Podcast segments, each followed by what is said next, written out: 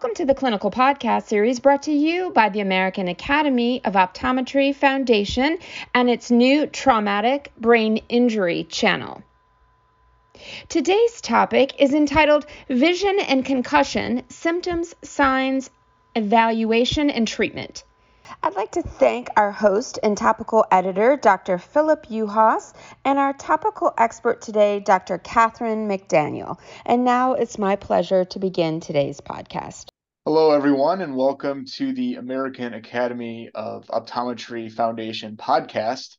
My name is Dr. Phillip Yuhas. I'm an optometrist here at the Ohio State University College of Optometry, and I will be leading you through this section on traumatic brain injury. I have a wonderful guest with me today. It is she is the chief of the binocular vision and pediatrics clinic here at the Ohio State University, and she is an expert in traumatic brain injury. Katie McDaniel, Dr. Katie McDaniel, welcome, Dr. McDaniel. Thanks for being here today. We appreciate uh, your taking time to spend with us. Thank you for having me. So today we'll be discussing a recent policy statement from the American Academy of Pediatrics titled "Vision and Concussion."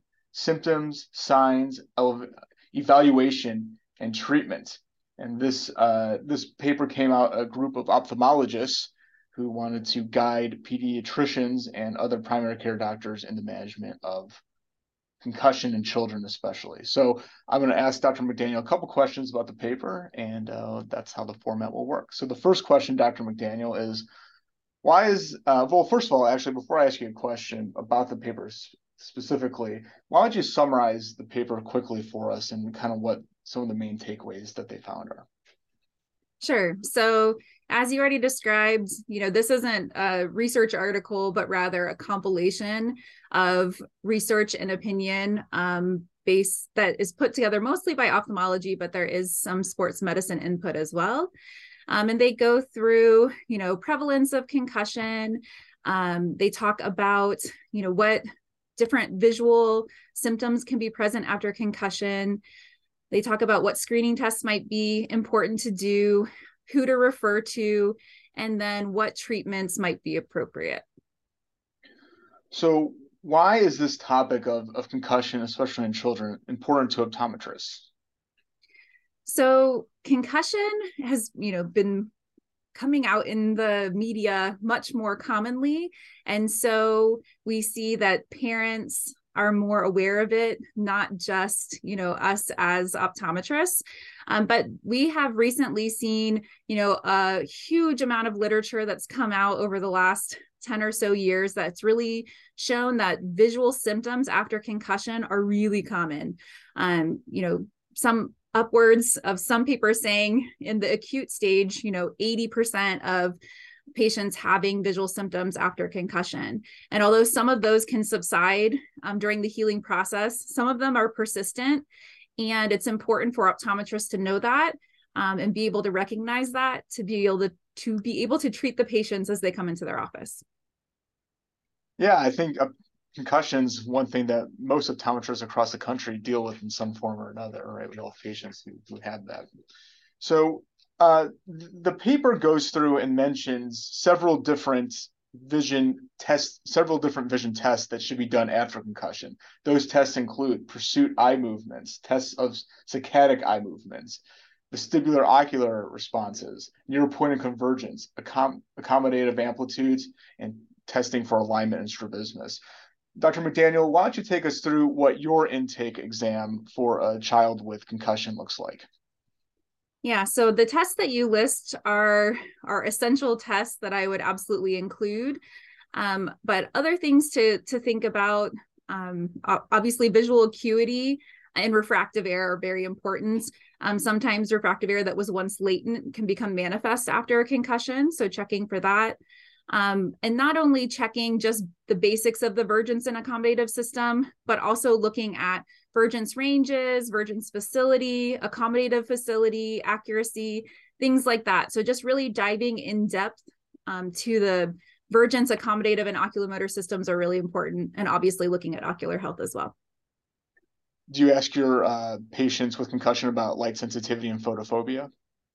That's a great question. Absolutely.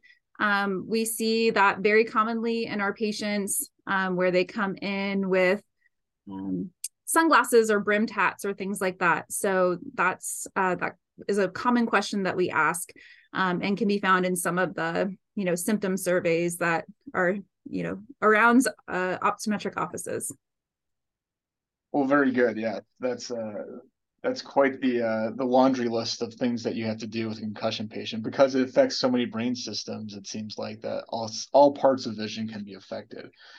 The the paper here goes on to talk about management strategies for concussion, spe- specifically the vision uh, manifestations of concussion in children. So the paper breaks down the management into two different categories kind of initial symptoms management with task modification. So things like turning down the brightness of lights, the old photophobia, um, temporary use of reading glasses, base-in prism, things like that. And then if those initial strategies don't work, to consider a more active, uh, an active management strategy, specifically uh, revolving around exercise and, and getting the patients back up and running literally and figuratively as well. So I guess first take us through what your management strategy is for most of your patients. Yeah, so um, in a perfect world, the patient would get to us pretty quickly, uh, but unfortunately, that's not always the case. So um, optometry isn't always a quick referral source. Um, the patients have gone from pediatricians to sports medicine doctors or neurologists. Um, and oftentimes the eyes are one of the last things to be addressed. So patients, um, oftentimes when they get to me, are past the you know spontaneous recovery phase and are left with persistent symptoms. So my you know goal for them is to to help you know eliminate their symptoms. And so for us, you know, use of refractive correction, prism, vision therapy, all of those things are on the table. And we're trying to just do what's best for the patient to help them with their symptoms. And we have to think about, you know, oftentimes they might be really um, interested in returning to sport, but we have to think about that returning to learn component as well. And so, you know, these accommodations that they might use at school, um, enlarged print, you know, more spacing uh, in their print, sometimes audio books, things like that are all recommendations that we might make. So this paper points out or tries to make the argument that there is not sufficient evidence to recommend vision therapy for visual symptoms after traumatic brain injury. What would your response to that statement in position B? Yeah, so the paper discusses that um, that there's not good evidence on vision therapy working, but then goes on to recommend that um, treatment should include prism and near correction to help with symptoms. And I would argue that there's not good evidence in the literature that that works either. So, you know, again, we're focused more on the patient here. So we find in our clinical practice great success with vision therapy. Um, so that is a primary treatment option for our patients. So we just want, um, you know, to let everyone know that it's whatever works for your patient whether that be therapy, prism, or near correction. Um, we want the patient to be able to get back into their daily life um, and be successful in what they were doing before that. Dr. McDaniel, why do you think it's hard to put together high quality clinical trials on the efficacy of vision therapy after a concussion? Yeah, one of the uh, that's that's a really great question. Um, one of the the more difficult things is is getting the patients um, acutely after having a concussion um, and the the time co- commitment that it takes. Um, additionally, uh, many of the vision therapy studies that have happened before have done a placebo therapy arm to compare to active um, and accommodative therapy. And it's sometimes hard to convince patients that you know they would want to do placebo therapy and hard to actually create and administer placebo therapy. So there's a number of things that make it pretty difficult.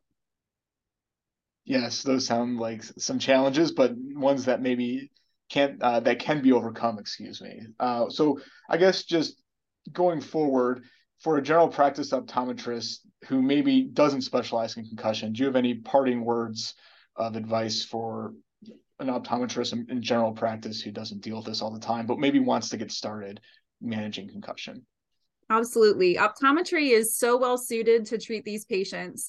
Um, we spend many, many, many hours learning about, um, you know, best refractive correction, um, the Vergence system, the accommodative system, the oculomotor system. So just doing, you know, some of these tests as part of your comprehensive exam when this patient comes into your office, it's very quick to measure their near point of convergence, to measure their accommodative abilities, um, to measure their refractive error as you're doing, but sometimes even measuring a, a cycloplegic refractive error. Um, so just doing these things, to, you know, sometimes extra things that might be not part of your normal exam, although I wish they would be, um, can really help these patients out.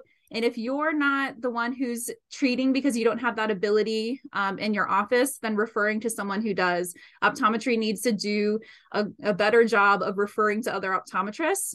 And hopefully, in the next policy statement that gets put out by this group, they would also include optometry as a great referral source for concussion patients who with vision symptoms. Well said, Dr. McDaniel. Thank you for your time today, and thank you for listening, everyone. We will catch you next time on a paper about photophobia. Take care. Bye bye. And a special thanks to CooperVision for their educational grant to make it all happen.